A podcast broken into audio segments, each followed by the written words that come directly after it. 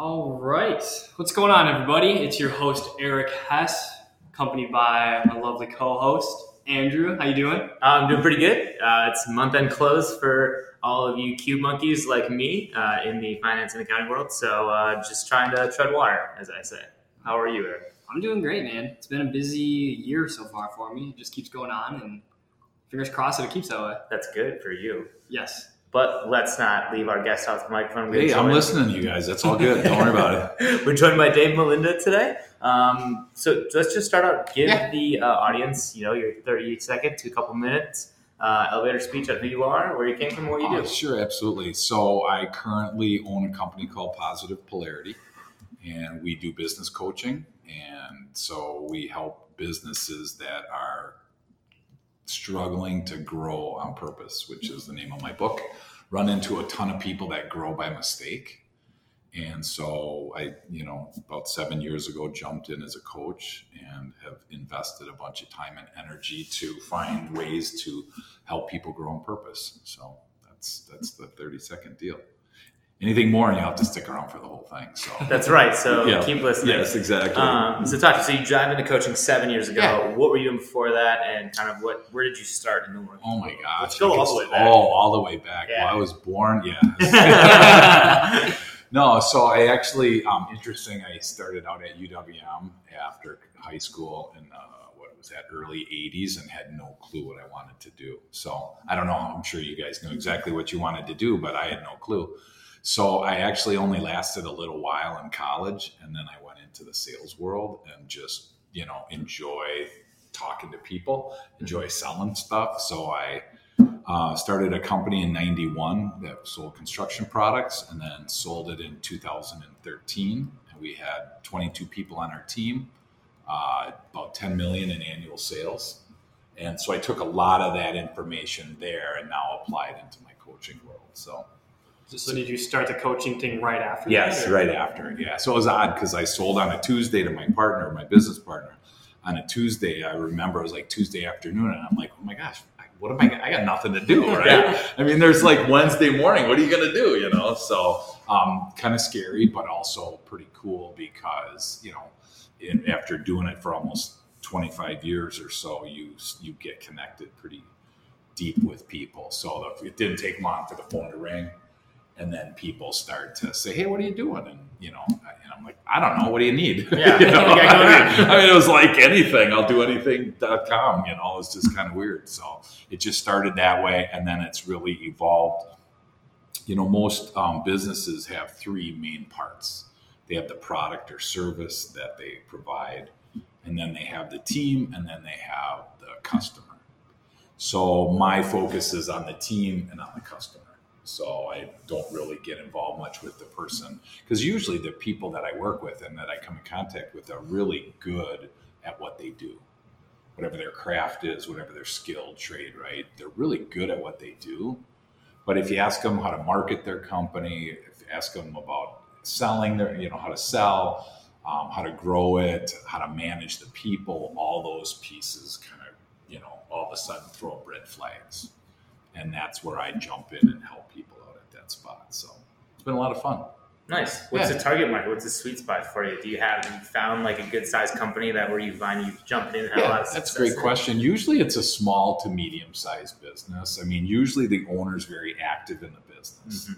And again, they're very, you know, I look at people, are you working in the business or are you working on the business? There's so many people head down, blinders on, just working, you know, at it. Like for instance, I have I, I've been in the construction industry most of my life. So I know that people in, in the like the two thousands, probably before you guys were even born, but you know, right around there, um, yeah, the, the- it was like you business was so easy to come by. You know, a guy would build a house, he'd be finished, and there'd be two or three people waiting for him to build their next house. 2008 comes along, and building permits went down about 90%. So imagine your income down by 90% in like not overnight, but it was pretty darn quick. So that's, you know, at that point we realized that I I realized that if if I keep my customers in business, I'll stay in business. So I really focused on training and, and helping them. I mean, we used to do QuickBooks training, memory training, LinkedIn training, any training that would help a business stay afloat. Memory training? Like memory training, personal like personal okay. memory. It was, um, yeah.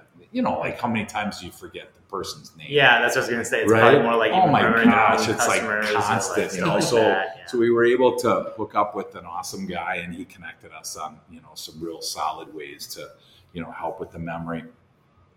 And so, from 2008 to 2013, when the economy was just horrible, we actually grew our company by 47 percent based on the fact that if we keep you in business as my customer, you're going to keep me in business. right.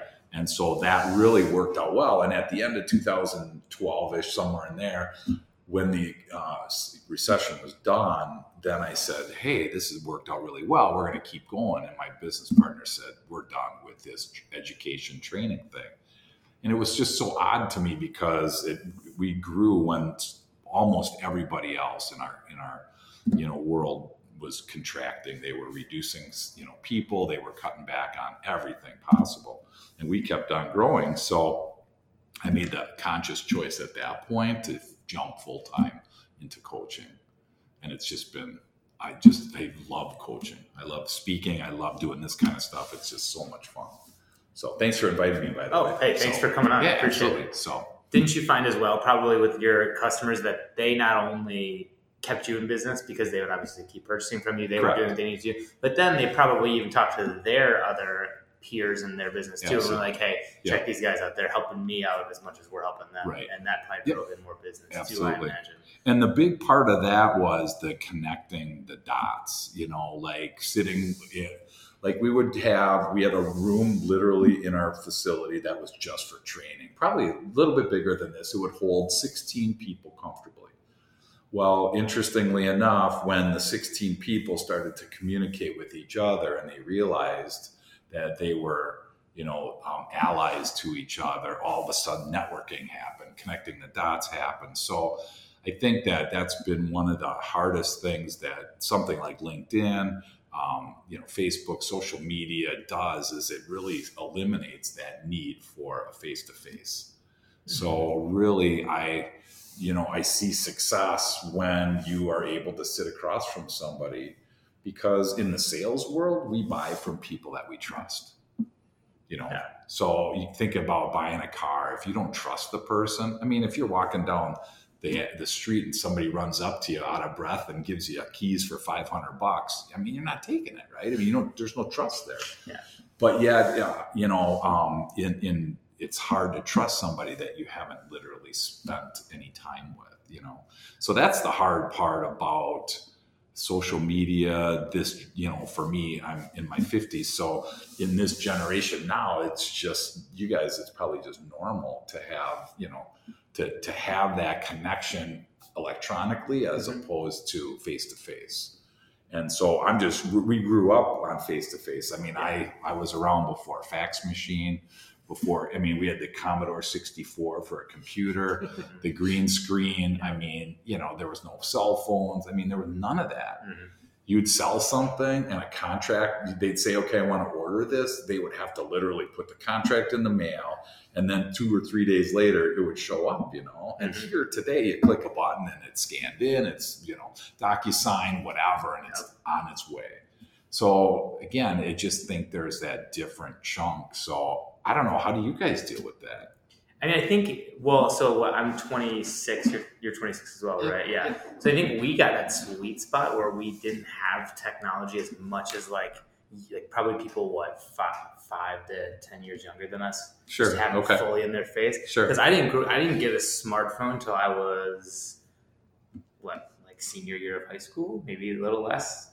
Yeah, Cause I was about to say, yeah. Yeah, right. Like if I think about it, like high a true smartphone. Sure. yeah. Um, so I think there was some of that in there, and I think you know to your point, like especially when it comes to if we're just going to stick in the business world, Yeah. right? And you're going to talk about buying things.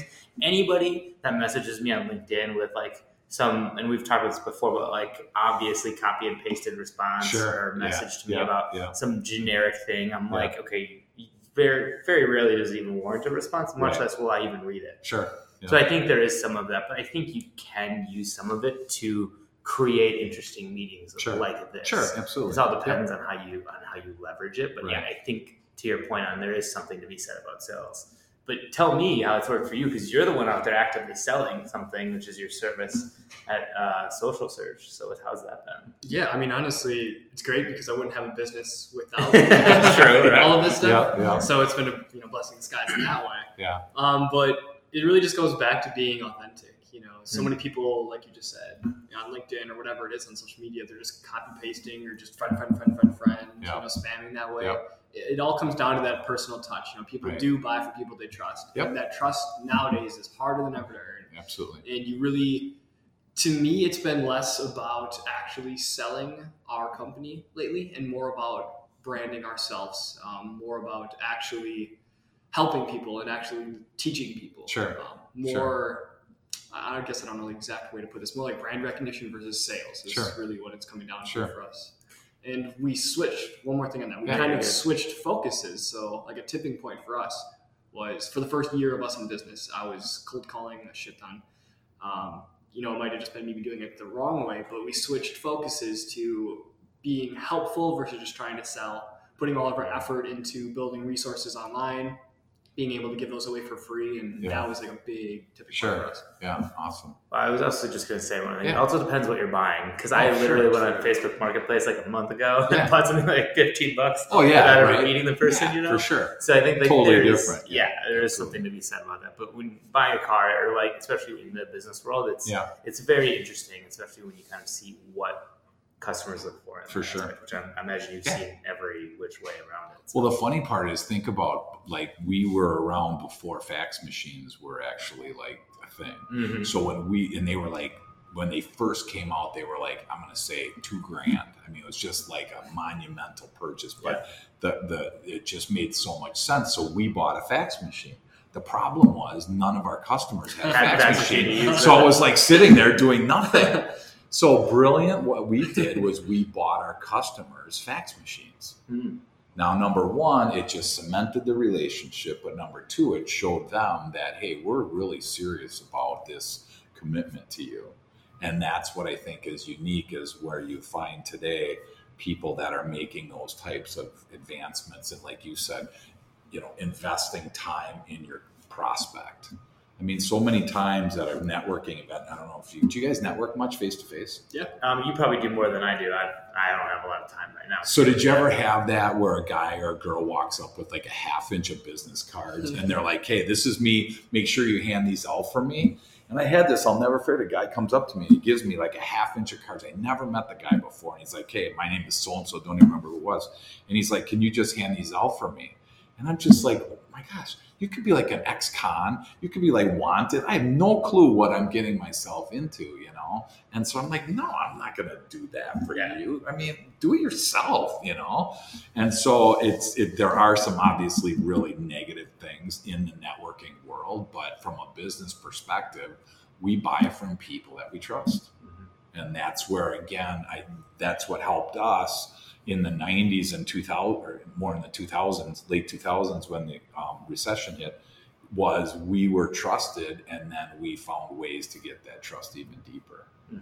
so so how did you continue that trust kind of when you know you recognized how big social media was sure. linkedin was coming around facebook all that you yep. were saying like there's less of that face to face so right. how did you guys kind of change up your approach now? Yeah, no, it's a good point. I mean, for me, I still am. I have a, a service, a company that does my LinkedIn posting for me because I still see the value of it. Mm-hmm. Um, but I mean, the thing is, is that you have to really find people that understand that trust. And if they don't, to your point, fifteen bucks on whatever, on, like Facebook on Facebook, Facebook ad, whatever.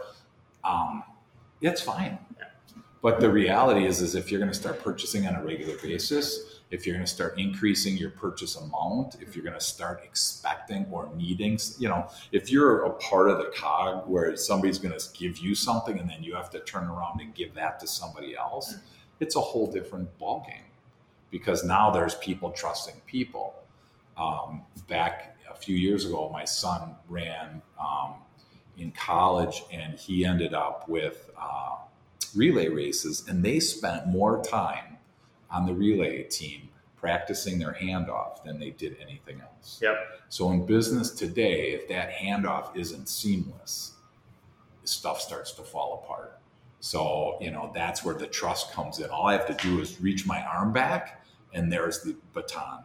And if I have to wait for a split second, if I have to look back, it, the whole race is lost. Right. So, so that's where I think business now. I mean, I'm sure in your mm-hmm. current day job, you got a ton of people waiting for you, and you're waiting for people. I mean, you know, there's these things that just happen. So, if you don't trust the people around you, it ain't happening. Well, and I think to that point, you know, you brought up a really good point there on how like even if you take like me, I'm a senior financial analyst within a large corporation. Yet within an individual corporation, there are partners and individual people working together. Like our HR department should be a partner for everybody else. Sure.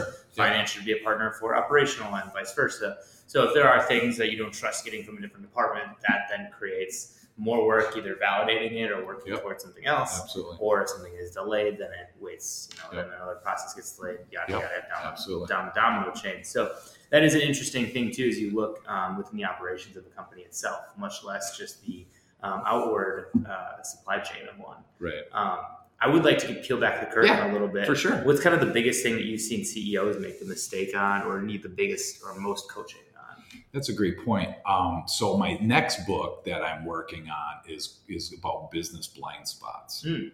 Because there's a lot of people that don't know. You don't know what you don't know, right? Yep. I mean, if you have a blind spot, like when you're driving and you there's that spot where you can't see in your mirror, you can't tell there's a car there. I mean, partially it's not your fault, but obviously it is. but in a business, if you don't know what you don't know, that's usually what I see a lot of.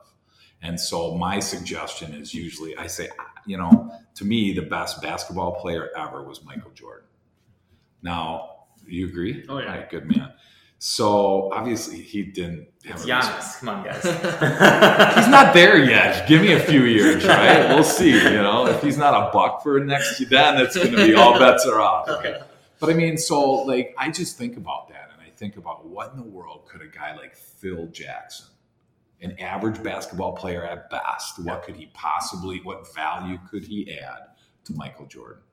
Because I get that a lot. People are like, I don't need a coach. And I'm like, I'm not saying you need a coach. Somewhere in your life, though, who's helping you?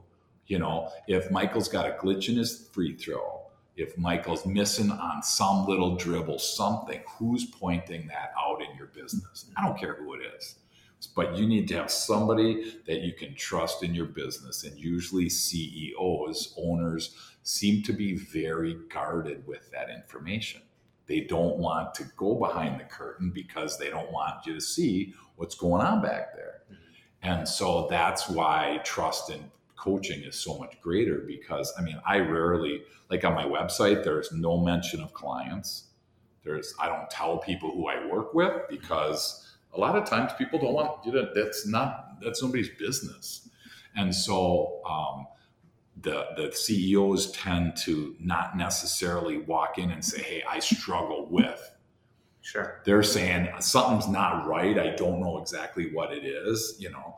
I mean Giannis struggles at the free throw line right? Mm-hmm. yep don't know why. Have no clue why. I'm not. I'm not a mechanic. He doesn't have enough arc on his shot. Oh, there we go. All right. Well, hey, I'm sure Giannis is listening to this, so you know, feel free to take that advice. Okay. Um, but the interesting part of that is, is when somebody is struggling, they're usually aware of it from a result because, again, Giannis may not know what's going on, mm-hmm. but he just knows. I mean, it's like Wisconsin a couple years ago with Ethan Happ I mean, oh my gosh, all they would do is follow Ethan Happ because the guy was like a 40% free throw shooter. Yep. I mean, that was like a brilliant idea. And so somebody needed to sit down with Ethan and say, hey, this is what's going on. Mm-hmm. Now, if the person that was doing that, if Ethan didn't trust them, that's not going to work. If they didn't trust Ethan, I mean, so that's where, again, most of the CEOs don't know what the issue is. Otherwise, they wouldn't need a coach, but they just know something's not Okay. And that's really what we end up doing is kind of sitting with them, talking with them, analyzing what's going on. And usually in a pretty short time, you can get a feel for kind of what's going on. Nice. So, so there's something that I was looking up. Here. Oh yeah. Uh, Johan window, I think is what it's called.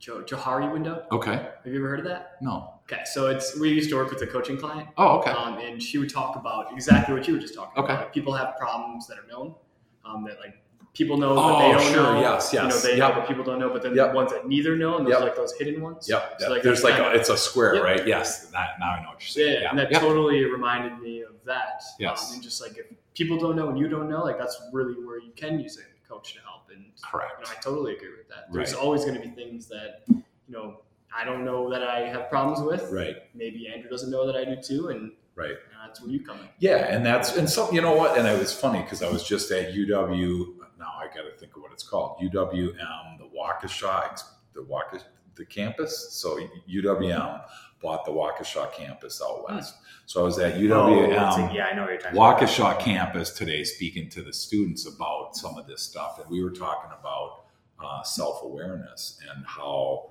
there are certain things you just don't know. Mm-hmm. But you know what? In business, if you tell a cop, hey, and I've done this, I'm like, oh my gosh, I didn't know I was going that fast. He didn't care. It was like, oh my gosh, okay, don't worry about it, Dave. You know, just have, just be more cognizant. You know, yeah. it was like I remember that I said this to one of the cops once. I think I got three speeding tickets in 40 years of driving or whatever.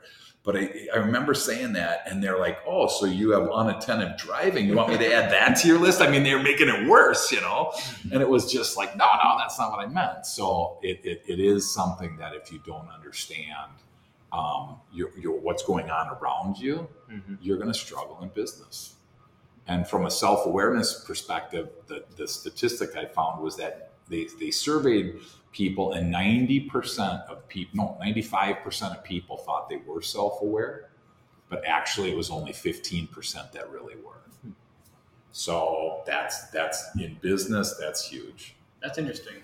I wonder how much of that like I'm sure there's a lot smaller number of people who actually are self-aware. Yes. But I bet you there's a good chunk of those people who might be self-aware, but they just can't take constructive criticism. It's possible, absolutely. I see a lot yeah. of that, you yeah. know, where it's like they kind of they know that it's a problem, but they just keep pushing it off. Right. Like I'm one of those types of people. You know, I have right. certain things. It's like, oh no, that's not a problem. But then you think back on it, right. really reflect, and yep. it can be. And I, I think of it from like a cavity in your tooth. It never, unless there's divine intervention, it doesn't go away. And yeah. that's how it is in business, right? If you have a problem today, you're probably going to have that problem in six months. It doesn't tend to go away because, again, you start to kind of walk with a limp. And before you know it, you just kind of accept the fact that I walk with a limp. Mm-hmm. You got some good analogies. Well, that's just because I, I try and make it like as easy as possible, right? Mm-hmm. Because mm-hmm. otherwise, people aren't going to do this. So, my big question to people is if, if somebody says we have this problem in the office, I say, okay, it's either one of two things. Is it a broken leg that we can fix, or is it polio that we have to live with? Because there's certain things that, you know what, we're just going to have to live with. And there's other things we can put other things in place to fix. So that's like one of the early questions in a coaching is somebody's identified a problem and we're like, is this fixable? You know, because again, some things aren't.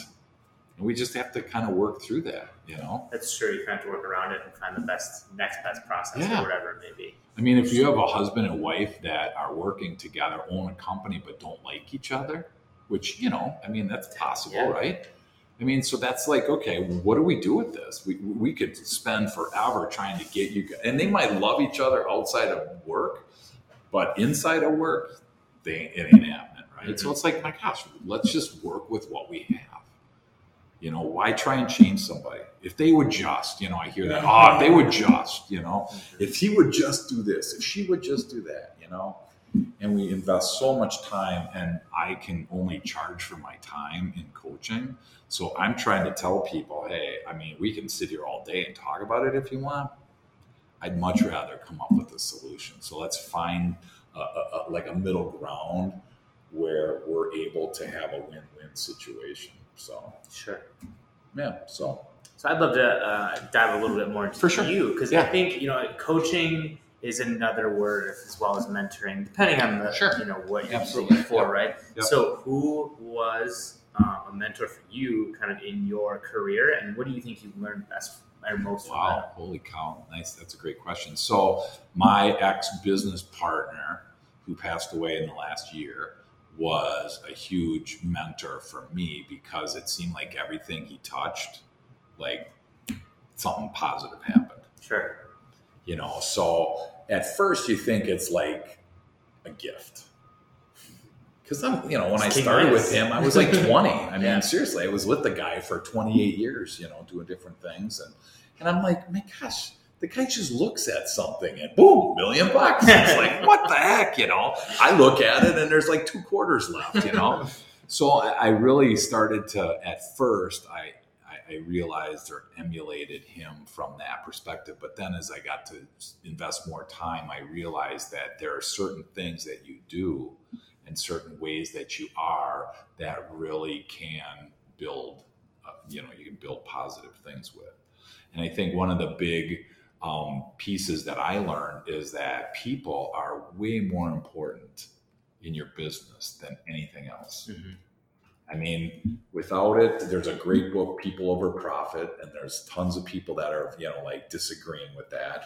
My my uh, my book, we came up with the theory that if you strengthen your team and you improve your customer's experience, profit is automatic. Mm-hmm. It's just automatic. It's so, the end result of that, right? Yeah. Mm-hmm. And, and so it's like, you know, I think of some of the bad places that I worked growing up, like in high school type things. I mean, I can say it now because they're not even in business. Shakey's Pizza. Oh my gosh, it was like awesome. But I tell you, it was a dictatorial type of situation. Mm-hmm. You know, I was, it was in the 70s, late 70s, and, and it was like a, a mile long of a line to get the job. It wasn't like today, like, you know, help wanted, help wanted, help wanted, help wanted. You have your choice these were like jobs that it took a long time to get. And somebody got me the job. And I mean, it was awesome to get to work there, but you get this idea that there's like people at the top and they're just, you're on a rope. You're on these little, whatever those are, puppeteers, you know? Mm-hmm. And I realized that that's not what I wanted my leadership legacy to be. So I tried to flip that around and try to put the people on the team first and that just is now bearing fruit in so many different ways in so many different companies especially today 3% unemployment right mm-hmm. i mean you can pretty much go where you want and so you know couple of guys like you, I'm sure you're getting regular offers, young studs like you guys getting these regular offers. I mean, old guy like me, they're like, dude, you know, it's so weird, you know. No one, it was when I sold my business, I was expecting like someone to call me and say, hey, I hear you're available. I mean, once you own a business, it's almost like no one wants you. Hmm. Because they think you are so set in your ways or you're so successful, whatever their whatever their blind spot is, they, they struggle with that. So that was my that was my mentor, and I really got to sit and watch how things happen. Mm-hmm. There wasn't a lot of like sit down. I'm going to teach you this. It was just watch. You know, it was it was kind of I, I enjoy learning by watching rather than by having somebody tell me what to do. That's so. all dependent on the type of person that you are. You know, yeah, someone, absolutely. Yep. I'm definitely like a hands-on person. Yep. I can listen all day and sure. that helps somewhat, but yep. I just if I'm watching a video or whatever, I'm just literally following exactly yep. what they're doing. So, and that's in the coaching and in the, in the speaking that I do nationally, we talk a lot about there's three ways that people learn. You either learn visually, mm-hmm. you learn by hearing auditorily, or you learn kinesthetically. And it's really helpful to understand if your team, how they learn so that you can deliver your message that way. To your point, if I only delivered a verbal message to you, all my instruction to you was verbal, you would struggle with that. Absolutely. Right. And so, but that's so unique. I had a client that um, she, there was a lady in charge of some guys, and she would call them on the phone and just like shoot out these orders. Right. Well, they never got it because they were all visual people. Mm-hmm. So we do this VAK test. She finds out that she's auditory. She finds out they're visual, and within a week, everything changed because rather than just barking out the order, not barking in a bad way, but you know, sharing this list of things they need to do, she would either text it or email. Mm-hmm. Well, it went from 80% missing to 98% it was successful just by how you deliver that message also goes back though to the people that you have working for you and yes. making sure that you can empower them in their position yeah, as absolutely. much as you know you are empowered in yours. Yes, right? absolutely. So I think that that's interesting and a, a big shift to your point now that we're seeing, especially with the high unemployment, because now companies, I think, are going back to their, um, or I guess maybe uh, backpedaling from the idea that millennials are job hoppers. Sure. Um, but now understanding that we just have the options, you kind of want, we need to want yeah. to stay. Yeah. Um, so I think they're starting to see that. And I think guys like Gary Vee or, uh, you know, other people yep. like you in, in, your world are, sure. are kind of preaching that. Sure. And, uh, are you seeing companies that are being receptive to that, or is it a little bit more harder of a push for the ones that you're working with? Well, it's still a blind spot for me because I lasted 28 years at one company. So sure. I wear it like a badge, and some guys look at me like, "What? Yeah, 28 years? You're nuts? I mean, yeah. were, were, you forced into this? I mean, was this like a ball and chain? Were you in prison? I mean, you know." But I look back in my day, it was like a real honor. I was just at a convention in uh, Arizona in January, and they said that the average person now is going to change their jobs 15 times in their career. Mm-hmm. Now, if you take an average 45 year career from 20 to 65, just for easy math, that means one every 36 months somebody's bailing. Yeah, on pace. So he's on pace. there you go. and so we, so as a business owner and as a coach, I'm like, okay, when I, because I've seen hundreds and hundreds of resumes, and that's like one of the first things that we're trained to look at mm-hmm. is when you see these job hoppers, is what they're called. You know, you the red flag goes up, and then when you sit across from them and they say, "Oh, that place sucked. This guy sucked. This was no good," you know, then it's like double red flag, right? Mm-hmm. And so then I get this mindset that everybody that job hops is no good. Mm-hmm. Well, that's not right. That's a bad place to be. And so then you have to start thinking about if I'm going to only have you for 36 months, how can I make it the best? Number one, so maybe you won't leave. Mm-hmm. But even if you're going to leave, let's maximize it for you. Let's maximize it for me. So rather than thinking long term, I used to, you know, I used to ask people, where do you see yourself in five years? And people are like, dude, I don't even know where I'm going to be in five minutes from now, right? Yeah. Career wise. Yep. But if you don't have at least an idea, you know, that's where the struggle comes in. And if you don't like, for people that don't set goals, there's like the vast majority, I think it was 85% of people don't set goals. Hmm. And, uh, or it was 83. And then of the remaining 17%, there's only 3% of them that write their goals down. Mm-hmm. So I would ask you, do you have written goals? No, I do okay. not. Right? Do you have, you know, so he does. And, and, and not that one's better or worse, but it's the interesting thing is that he probably, you know, one person probably mm-hmm. is a lot more dialed in because he's got an idea where he wants to be. Mm-hmm. And not that, again, it's good or bad. Those are just pieces that I highly encourage people to sit with. But a lot of times it's hard to write those things down because things are fluid I mean, your company could be bought, it could be sold. I mean, we were talking about companies today that went out of business. I mean, who would have thought Blockbuster or Kodak? I mean, some of these big Woolworths, some of these huge companies, how, who would have thought they'd be out of business? Mm-hmm. But yet, you know, I mean, to me, Sears and Kmart are J.C. Penney's are really down that slippery slope where, you know, if you're a big VP at Sears, you think you're set for life.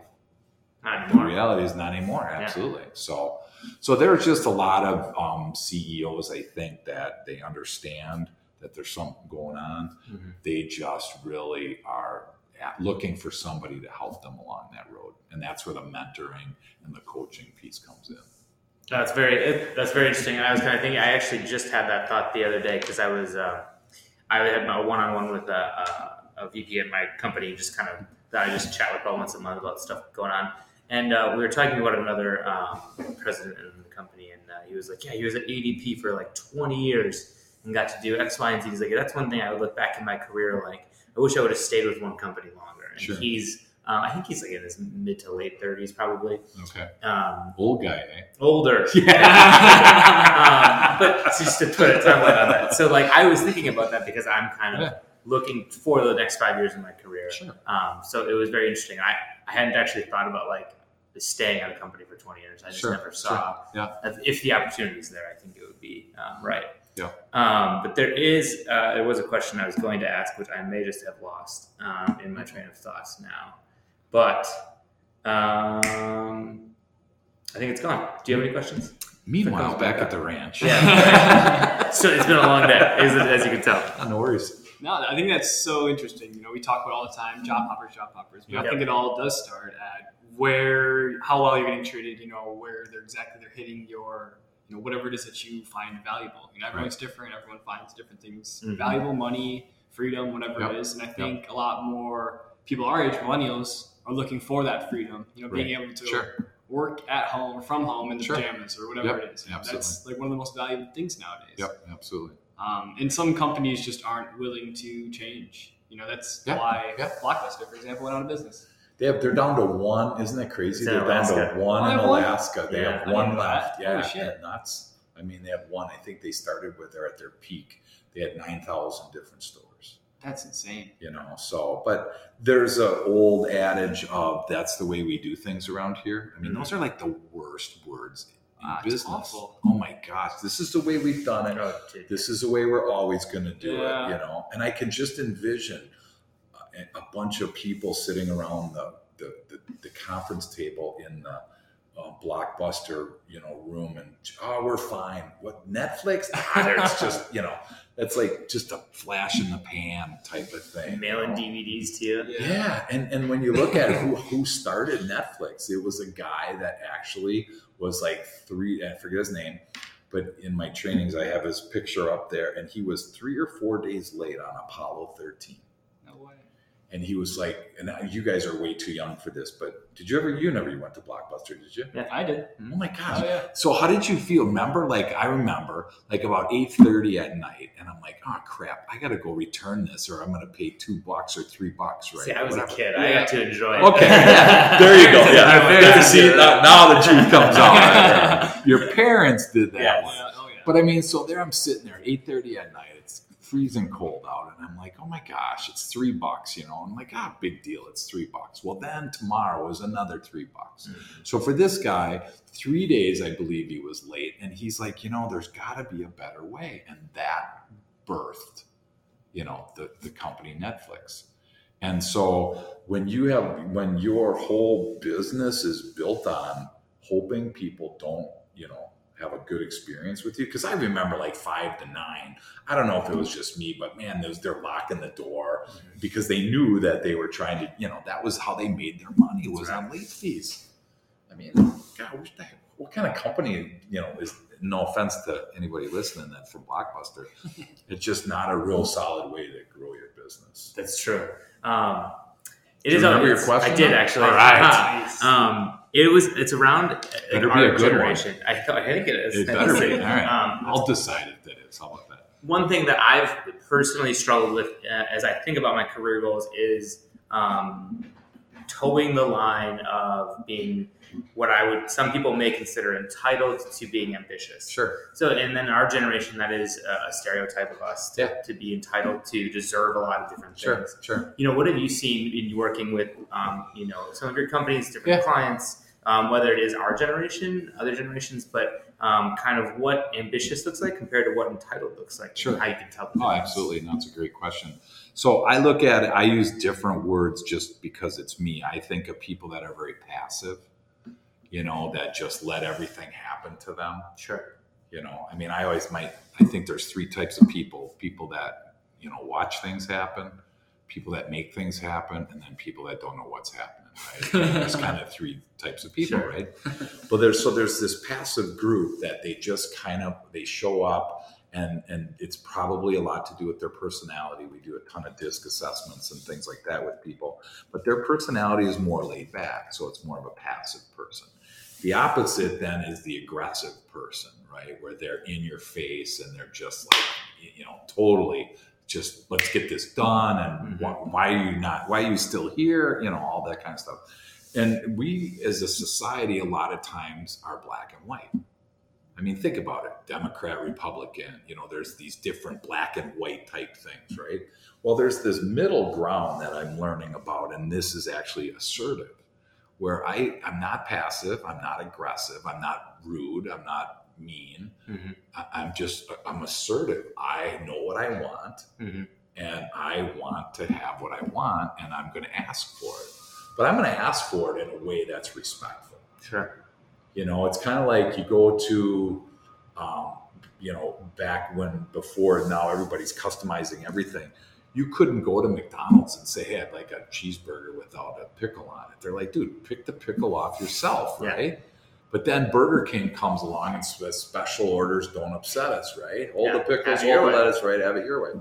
Well, you know that that changes everything and so now, if you want to be in that middle where you know what you want, there's certain places that they'll give that to you. And there's certain places that, you know what, this is all you get.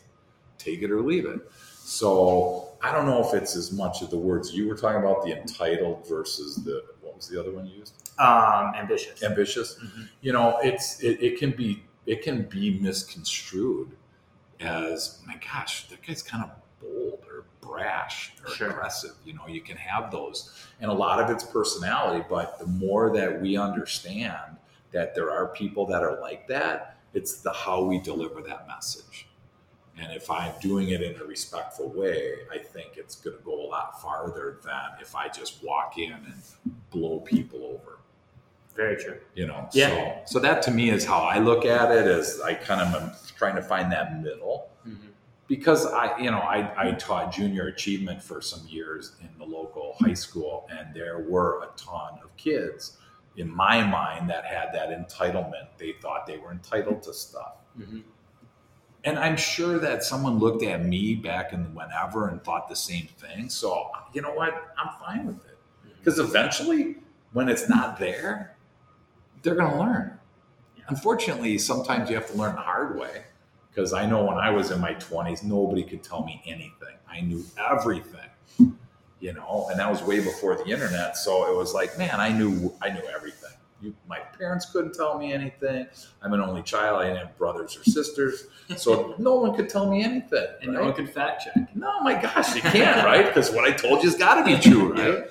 And so there was nothing of that at all. And now I think that if you have the right attitude, you can be assertive, you can be, you know, um, aggressive if you want, but a lot of it is how you present yourself. So no, I, I, don't know if that's, no, that's what you've seen or that's your it's thoughts. applicable advice because it's it's a lot of what I think it is. It's just it's entitlement. I think is when you come in and then let's just stick in the working world, right? Yeah. we're talking. It's coming in and saying, "Oh, I should be a, a manager or whatever yeah. it is," right? Yep. But that's being entitled and being aggressive. Sure. Whereas being assertive is say, "Hey, you know, I have X, Y, and Z. I've shown, you know, A, B, and C. Yep. I should be a manager based on your parameters and what I believe." Then yep. You know that's just the way you approach something. Absolutely. I think another thing too, and that one thing that I'm learning more and more, I think we all will constantly learn, is how to take constructive criticism, but also find the people who will give you the right constructive criticism sure. to yep. get you along those paths. Right. And I think yep. you know, to your in your business, that that's exactly what you're yeah. trying to do is be that right person right. to work with those individuals to get them where they want to go, whether they know or not. Absolutely. I just have to find three to five things that they're doing right before I can talk to them about something they're not doing right. Do you find that that's true? Oh, like, oh, absolutely. Yeah, absolutely. Really smart. I mean, if I again think of Giannis, okay, mm-hmm. if you go, oh my gosh, dude, you know, your drive is to the hoop is like unknown. It's mm-hmm. everybody's trying to be like you, right? Mm-hmm. There's and you start going into the stuff that's positive. He's starting to feel comfortable. His wall is starting to come down a little bit. Mm-hmm. Now you say, hey, let's you know, let's talk about your free throws. He's in a whole lot safer place because of the fact that we've gone through that positive piece. So I say to my team and my people, catch your team doing something right rather than try and catch them doing something wrong. Okay, catch them doing something right so that when you do need to make that correction, it's so much easier. Mm. I mean, if all the time it's just negative, negative, negative, negative, you know, if we would have did how many people do you think would be listening if we said, hey, tonight we're going to talk about 10 ways to be more negative? I mean, it just doesn't happen, right? So, but yet, that's what there's enough negativity going on that if I can find stuff that people are doing right when we need to do the correction, you know, your constructive criticism piece, it's a whole lot easier. Yes, I would agree with you. I see, I thought, and this is something that like I thought about too, is like, because I thought, you know, I feel like you grew up and you heard the sandwich, the compliment sandwich or whatever. Like you, you compliment somebody, sure. then you say yep. negative, then you compliment them again. Yep. But then I've also read that that's actually confusing for people because then they don't know if they're doing right or wrong sure. or what it is. So when you started that out, I was I was a little curious where yeah. Going. But I think you're right though, especially if it's an employee right of yours, like yep. creating a comfortable environment for them overall, Absolutely. which then allows them to be able to understand like when they get constructive criticism, they're not fear of being fired right. or like they think they're going to lose their job or yep. whatever it may be, and that they can take that and work with it. I mean, it's okay to mess up. Yeah. And if you don't know that, then you're always on edge Yeah. and you're really not doing your best work because you're so deathly afraid of that. Or second guessing yourself. Second guessing, and then third guessing. For, I mm-hmm. mean, and then nothing's getting done, right? So, so I, I have a Harley, and I love to ride in the summer, and it's it always happens where I'm out in the middle of nowhere, and I'm going 55 on my bike, and not a care in the world, and I look up ahead, and I see a 25 mile an hour speed limit sign as I'm coming into one of these little small towns. Mm-hmm. What's always right behind there? cop. Cop, right? Never once has that guy pulled me over and said, Sir, I just want to thank you for doing the speed limit, right? he never does that. She never does that. We're in, it just happened on the way here, oddly enough. You know, there was a cop hiding and he pulled over a guy right in front of me because the guy just zoomed on by. I said, Dude, you're busted. Sure enough, lit him up and he's done. I mean, they're looking for people to do something wrong. Mm-hmm. That's their job our job as leaders should not be looking for something going wrong in our company. There's enough negative stuff the way it is. So when I see somebody doing something right, I'm, I'm, going out of my way. And the research shows if you're not getting that every week from a leader, that you will start to wane in your engagement at work. Hmm.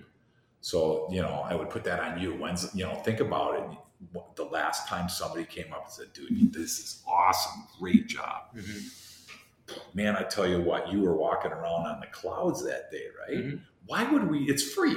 Why would we not do that? Now, don't be fake about it, but authentically finding that kind of stuff to talk about on a regular basis with your team, it just, they naturally want to be engaged. Yeah.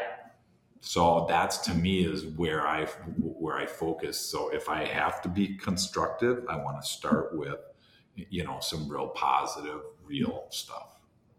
I, I would so, completely agree. I mean, I found the same. Um, having recently switched positions within my company okay. and gone from a manager um, that was a little bit more negative to now one that I, I feel a lot more engaged with. I yeah. just completely agree sure. with that. Um, but I would love to just talk about one thing, and yeah. that is growing on purpose. That, yeah. that is a very love the term. Sure. I think it, it, growing is very vague and it's kind of like, oh yeah, you're growing, but are you really sure. growing to where you want? Right. And I'm curious, can ask this question for you because I'm curious to when you get to this point.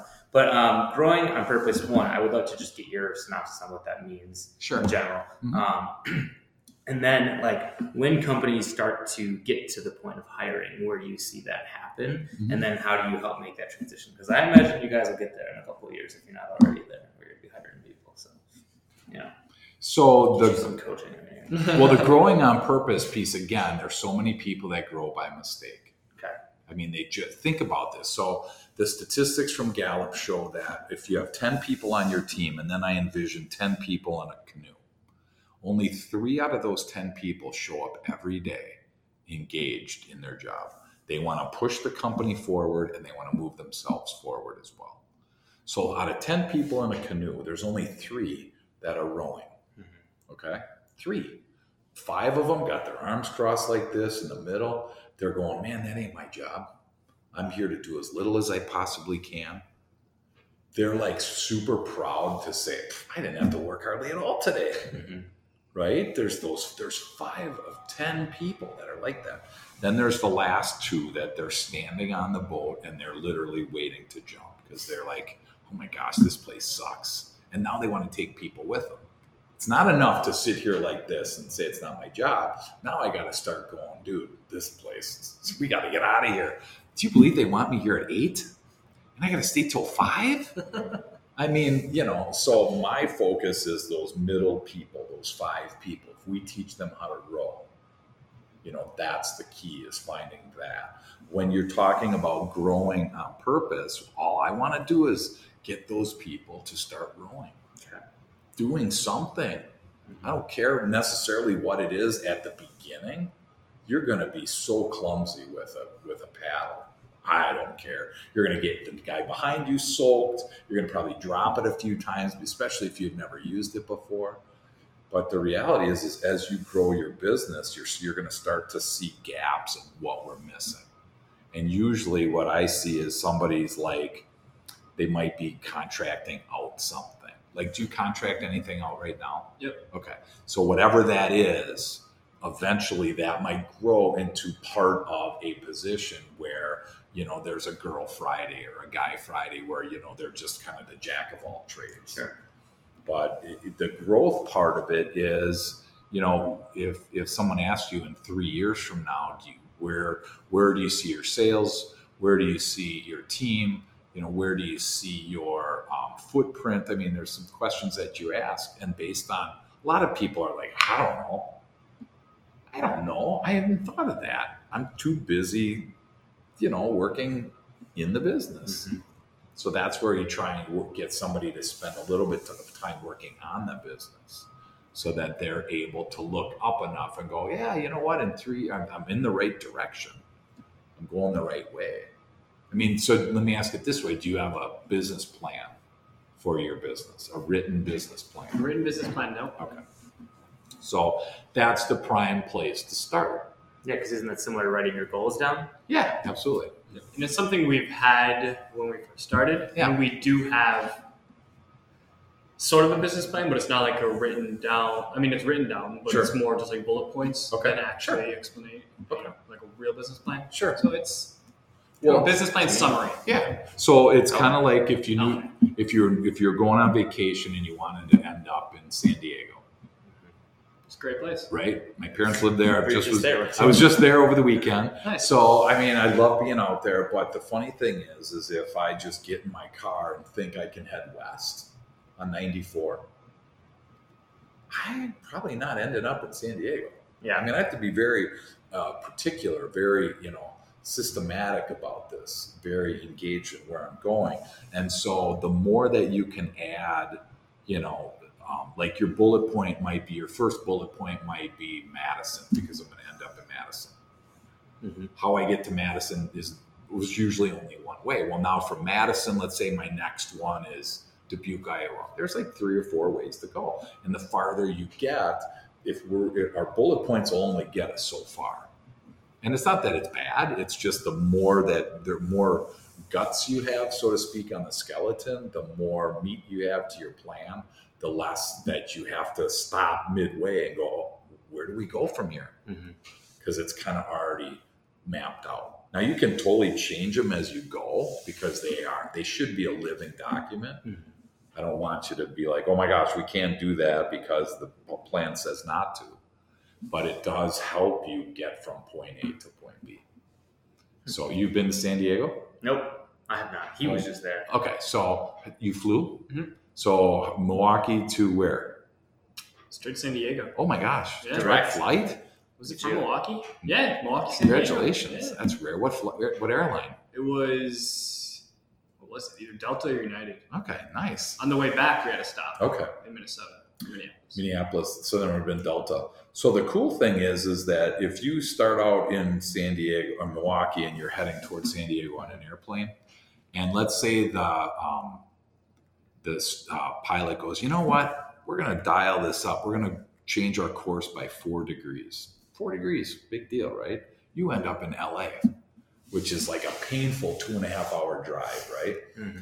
So when we're talking about coaching, a lot of times it's just little course corrections. It's not huge, like fundamental shifts. So, like for you, you have bullet points. We would probably look at those and go, hey, let's just flush those out a little bit and they're just small little course corrections. That's usually the vast majority of coaching. Because again, go back to Giannis, he doesn't need to like overhaul his free throw.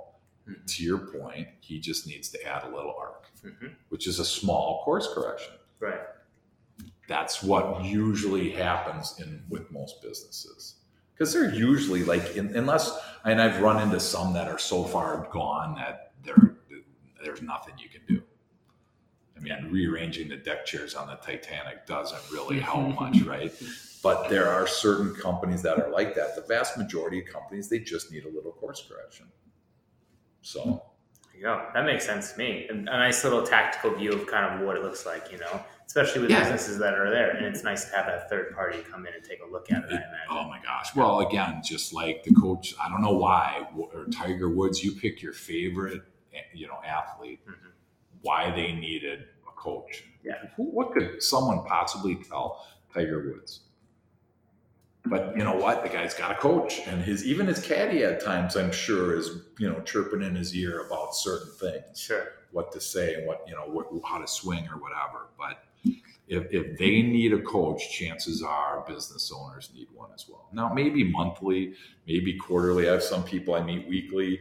I have some people I meet monthly, some quarterly, some it's like as needed. But it's just the fact that they have a check-in point because it's really at the end of the day this is the cat out of the bag. It's really all about accountability. Mm-hmm. very much so. All that it is. Your plan is 100% fine how it is. The question is who's holding you guys accountable for those benchmarks? Because if you want to be by the end of the first quarter you want to be here and you're not there who's holding you accountable? And that's the biggest drawback of entrepreneurs is nobody holds them accountable. Mm-hmm. And so I will get it next month. Well, the problem is, is that you can't go to the bank and say, you know what, I'll catch you guys next month. Right? it just doesn't work. At least I haven't figured it out. I haven't figured out. If you guys know how to do it, let me know. But no, guy. Um, no, I mean Hank Haney was there for a reason. Yeah, yeah. I did read his book; it's very interesting, and a lot of it was strategy. If you think about it, and Hank Haney was uh, Tiger Woods' swing coach. Okay, during his period, uh, the Grand Slam, a bunch of other stuff and he really just did work on uh, his book is called The Big Miss. Okay. And it was all about managing your misses because he knew like Tiger Woods obviously was a, a, almost a, a, perfect swing at certain, yep. certain points yeah. um, in his career, but uh, it was very interesting listening, reading about that. Cool. Um, so those are a lot of my questions. So Eric, I mean, I've been taking up a lot of. I mean, what no, did you is, have anything that you wanted to add? I have asked what I want to, and we're about that time where we can start wrapping. Sure. Up. Sweet. Um, we got to plug everything because I want to make sure. So, Growing on Purpose is the book. We got to ask a couple. Oh, you're gonna. Oh, all right. Oh, so, here we go. No, wait a minute. Here we go. My agent didn't tell me there was going to be uh, this involved. So That's right. Fire away. Door is locked, so you That's can't right. get in. Fire away. Yeah, exactly. My car's gone probably too. No big deal. So I'll Uber home.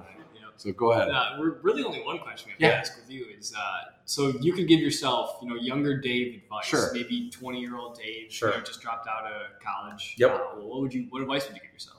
The biggest advice is really to find somebody that will come alongside you and help you, and li- and then listen to the advice. Because I did have people. I mean, my dad probably was my biggest influence outside of my business partner, but he would tell me stuff, and you know, I don't, you don't listen to your dad, right? He doesn't. Mm-hmm. The guy's like ancient in your mind. You know, he's forty and you're twenty, and it's like, oh my gosh, the guy's like one step out of the grave in your mind, right? But I, if I could go back, I would want somebody to come alongside me and really help navigate. You know, not do it for me because I think going through it was really key to success but being able to at least bounce things off of like, and at times probably throw a life a life raft or a life preserver out to people because I, I applaud you for doing your own business. That's awesome. Where do you go? You know, flip it around to you. Where do you go when you're like stuck?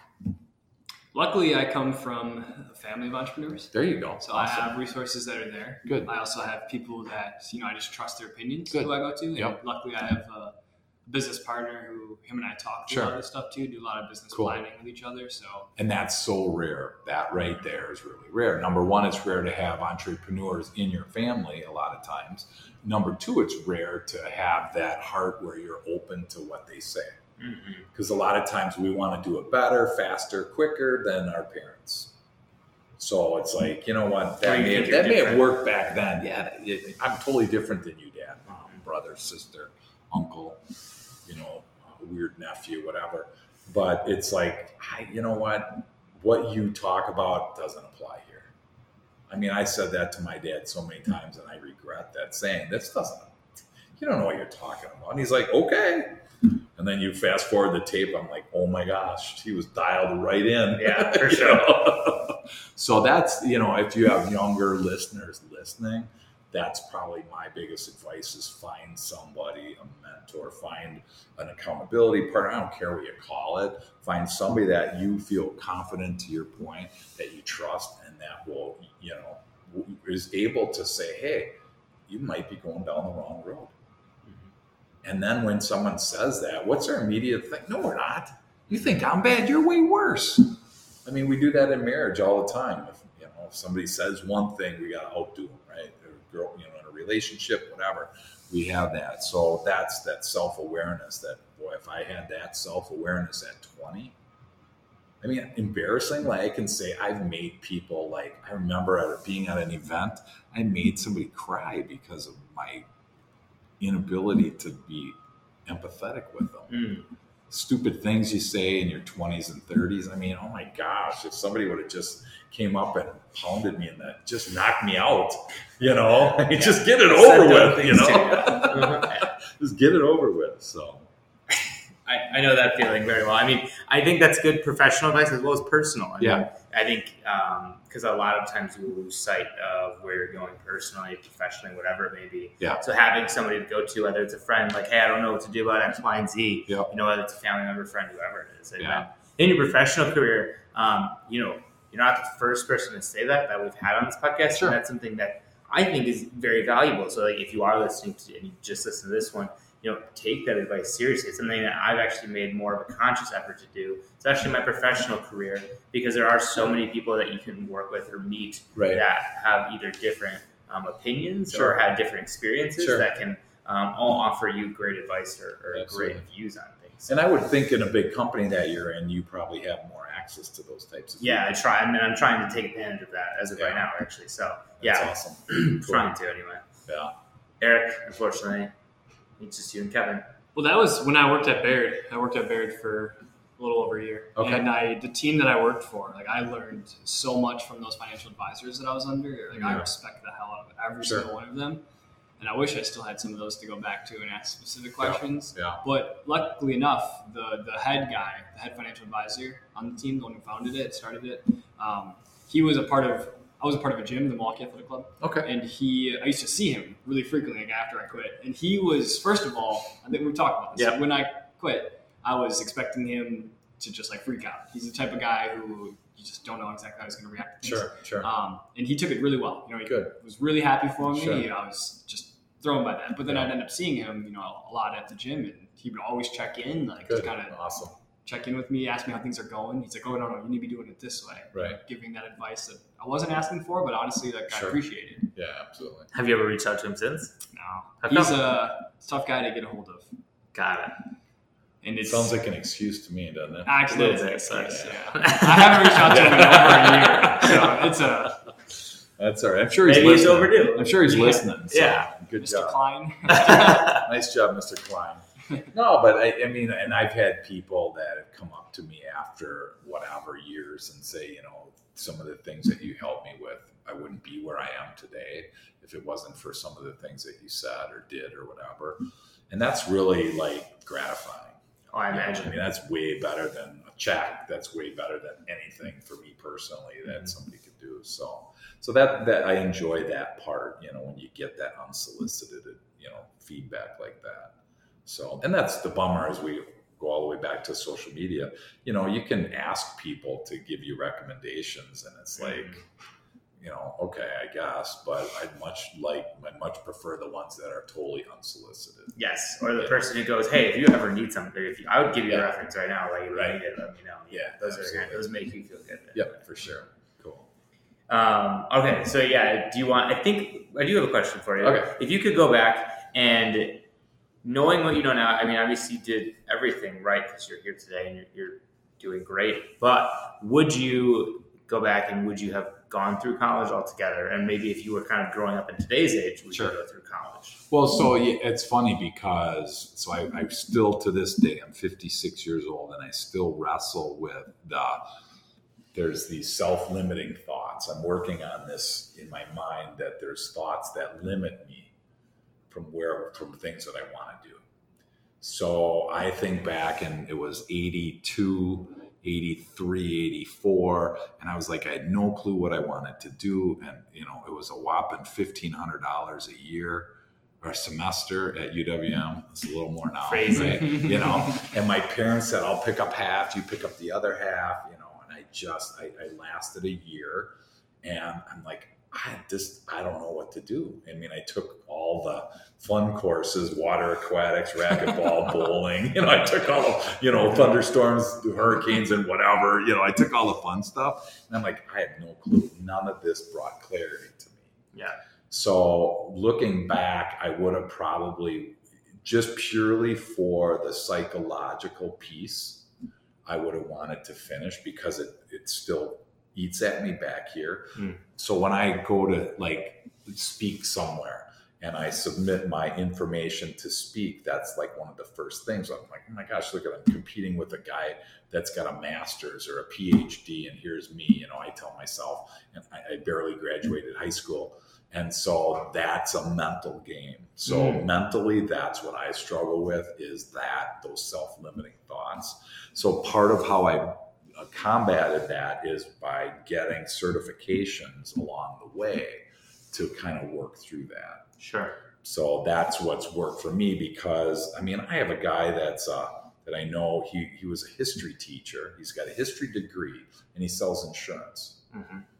You know, and it's like he's and my kid. My kid's got a, a degree in calculus. He's got a master's in international business, and he's really not using either one now he mm-hmm. loves what he does, which is awesome. I see more and more people that got this piece of paper, and you know, what do you do with it? So I, there's kind of two. You know, I, I, wouldn't want a piece of paper that what that I wouldn't want to use that I didn't use, mm-hmm. but yet that piece of paper in my mind has limited me, and I know it's in my mind. It's not real, but it's real for me because it's limited me. Mm, yeah. So that's where if you're listening and you're on the fence about it, find somebody that you can talk to that will be able to give you kind of the pros and cons of it. Because you know, I don't want my kid's still paying off his college. You know, mm-hmm. it's like what the heck, you know. I mean, I, I, I it's got to be painful it is. You know. I yeah. Mean, if anybody wants it, they can have it. oh, you're, you're what? You're. I'm still paying. Yeah, I'm still okay. paying. Well, trade me. I'll take your degree and I'll take your debt. How about that? Right? Is that fair? Fine. Yeah. done. Right. but I mean, that's so. It it it, um, it didn't limit me in my profession. It didn't limit me there. It limited me in my head, which is a huge I'd much rather it limited me in my profession. I mean, today I don't apply for jobs. I haven't applied for jobs since what 1980 something. But oddly enough, from the things that I see, people say that hey, don't even apply if you don't have a, a degree. Mm-hmm.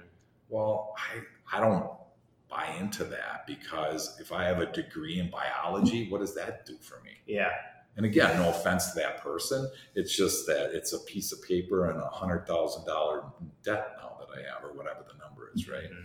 So I just think that it's it self limited me in my mind, and that's where it messed with me the most. So I mean, my th- my train of thought, and this is something my grandfather told me, was just like never um, never close the door, never limit your options. Sure. So like yeah, like to your point, if you're in college and you don't know if you want to quit, just finish it because yeah. it's never gonna hurt yeah. you. I mean, yep. you may have some debt, but you right. can work through that right. in whatever way it takes for you. But like, I mean, I always do things, and like I, I teach a class at Waukesha County Technical College, okay. not because I need cool. the money, but because. Sure hey, I have the free time right now. Yeah. I can do it. What do you teach? I teach intro to accounting to non-accounting students. Oh wow! So that's my Wednesday night uh, for this semester. Yeah. Wow, nice. It's it's it's, it's uh, sometimes a challenge, um, but fun.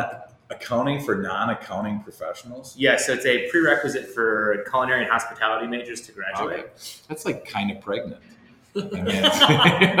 yeah, basically. Wow. Okay, that's yeah. kind of nice. Interesting. It's, I hate accounting, but I got to take the dang. I gotta take it. Yeah, and it's that's it's, cool. It's uh, it's very challenging sometimes, but uh, it's it's one of those things where it's like I don't I don't need the money. I'm not you know, but like it's it's a great experience. It's, sure, it's something I can lean on and leverage if I ever know I'm applying for a job where you're managing people without technically managing people experience. Sure, it's, yep. it's a lot of different things. So I think uh, that's always my piece of advice: is sure. never limit your options if you can. Yeah. You know.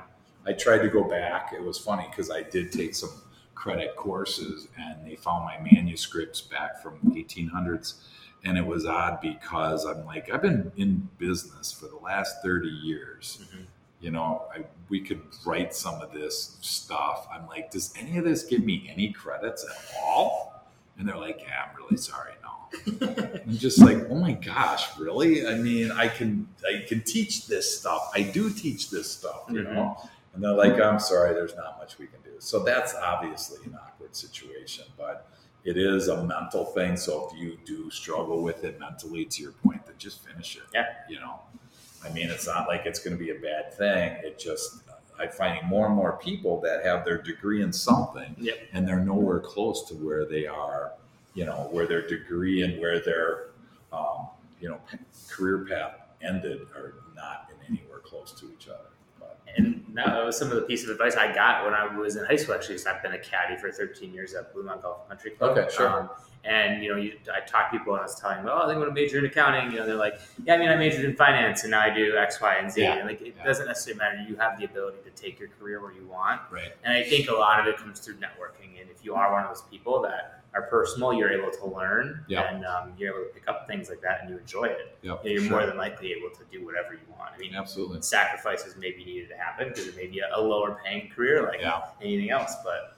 the yeah. hardest part is finding what you're passionate about. Yeah, very much so. You know, so that's usually so we have assessments that help people with that because you know, you ask somebody, "What do you want to be when you grow up?" Right? I mean, gosh, and so, so, I do. Finally, I just I just achieved growth. You, you, know, I mean, I love to teach. I just, I mean, like today, I'd be in, you know, with 50 kids in a classroom. It's like, man, I just looking forward to it forever. You know, and and, and then to get paid for it, it's like, man, this is really even more fun. And and then when someone comes up and says, "Great job," I got a question about. I mean, then I'm like, man, this is like that's like the ultimate. You know. Um, and there's kids that just, you know, vamoose, and, which is fine. You know, they're there for their extra credit. They're 50 minutes of whatever, and they're gone, which is totally fine. I just, I, I, I enjoy that piece. So I know finally, after 40 some years of being, you know, in business and in life in general, I know what I want to do. There you go. Which mm-hmm. again, there Maybe are plenty of people that don't Maybe. ever find that. Yeah. And that's that's I don't even know how that would feel you find passion in other things, I imagine, though, right? But you know, think about. I mean, I just think about my my, my you know, I didn't want to say it. I just think about people in general that may sit at a machine all day and just kind of, you know, and it, is that what they want to do? Are they really, you know, fulfilled, and or is it the paycheck? You know, mm-hmm. I mean, I ask usually I ask people what motivates you, and I never forget a guy told me his mortgage I'm like, what do you mean? He's like, man, I live to pay my house off. I'm like, what kind of miserable existence is that? Sell your house, go buy an island somewhere, go, I don't care, you know, but I, that just, and maybe that works for him. And I didn't see anything. I was like, oh, okay, that's cool. But now looking back, it's like, man, that's, you know, for me, I could never do that. If it got to that point, then, you know, just pull the plug on me. Maybe he meant financial independence then say financial independence, right? just don't say your mortgage, right? You know, whatever, yeah. So, but yeah, just you know, I, I just for me personally, if you can find what it is that you're passionate about doing, because mm-hmm. that's a question that I ask in coaching. If money wasn't an option, if you had all the money that you needed, and you'd never have to worry about money, what would you do with your day? Yeah and all of a sudden people you know they never are we don't allow ourselves to think that Right. Because I, you know, I would be doing what I'm doing now. The difference is, is I would be in San Diego doing it. There you go. So I don't have to, you know, deal with this, you know, snow and all this stuff. But that's the only difference. The the, the actual work is exactly what I'd be doing, but just in a different location. So. Nice. So we should do a GoFundMe page for Dave Molenda to go to San Diego. Yeah, exactly. You know, so. nice. Um, yeah, where can people find you if they wanted to sure. uh, buy the book one, yep. or if they wanted to reach out for? Yeah, absolutely. So our website's positivepolarity.com, all one word, which is awesome, easy. Um, and then on there's you can buy the book there, or um, just um, reach out to me there. My all my information's on there as well. So perfect. Super easy to get a hold of. Not you know I, I don't have any um, gatekeepers. I'm the gatekeeper. So mm-hmm. there you go. But I tell you now, I don't know about you guys, but man, I'm getting spam on my phone like crazy. Oh, yeah. oh my gosh! So if you're listening, thank you for all the spam. I really appreciate it. nice. Um, yeah, so appreciate you coming. Yes, on. This absolutely. conversation. Absolutely. Um, you can find me on Twitter. It's our most active at Jakubicz at J A K U B I C Z. Uh, Andrew Jakubicz everywhere else on social media. So connect, follow, whatever it is. Um, hit the button. Eric, they can just find me by searching Eric Hess. There you go. He's giving it up at Eric wow. underscore Hess twenty two on Instagram. Um, and then the podcast is Casual Money Podcast on Facebook, uh, LinkedIn, uh, iTunes, Spotify, wherever you guys are listening to this. Please tell your friends because that's the best way. Sure. It's see all the different places you guys see you ask an old guy like me, and I'm all happy I got a website. You guys are this and that, and I don't know anything. We have a website, right? Yeah, yeah. He built it. it's still there. Up. You go. It's Casual still live. Oh, now he's got to look just to make sure. it's there. Uh-oh. CasualMillennialsPodcast.com. Boom. There you go. Check it out. Uh, awesome. That's Eric's work. If you ever want to know what it looks like, he built a website. Sweet. Um, so thank you again for listening. Uh, please share us with your friends. If you are on iTunes, give us as many stars as you think we're worth, and maybe a comment. It'll help us out in the long run. So appreciate it. Thank you. Thank you. Absolutely.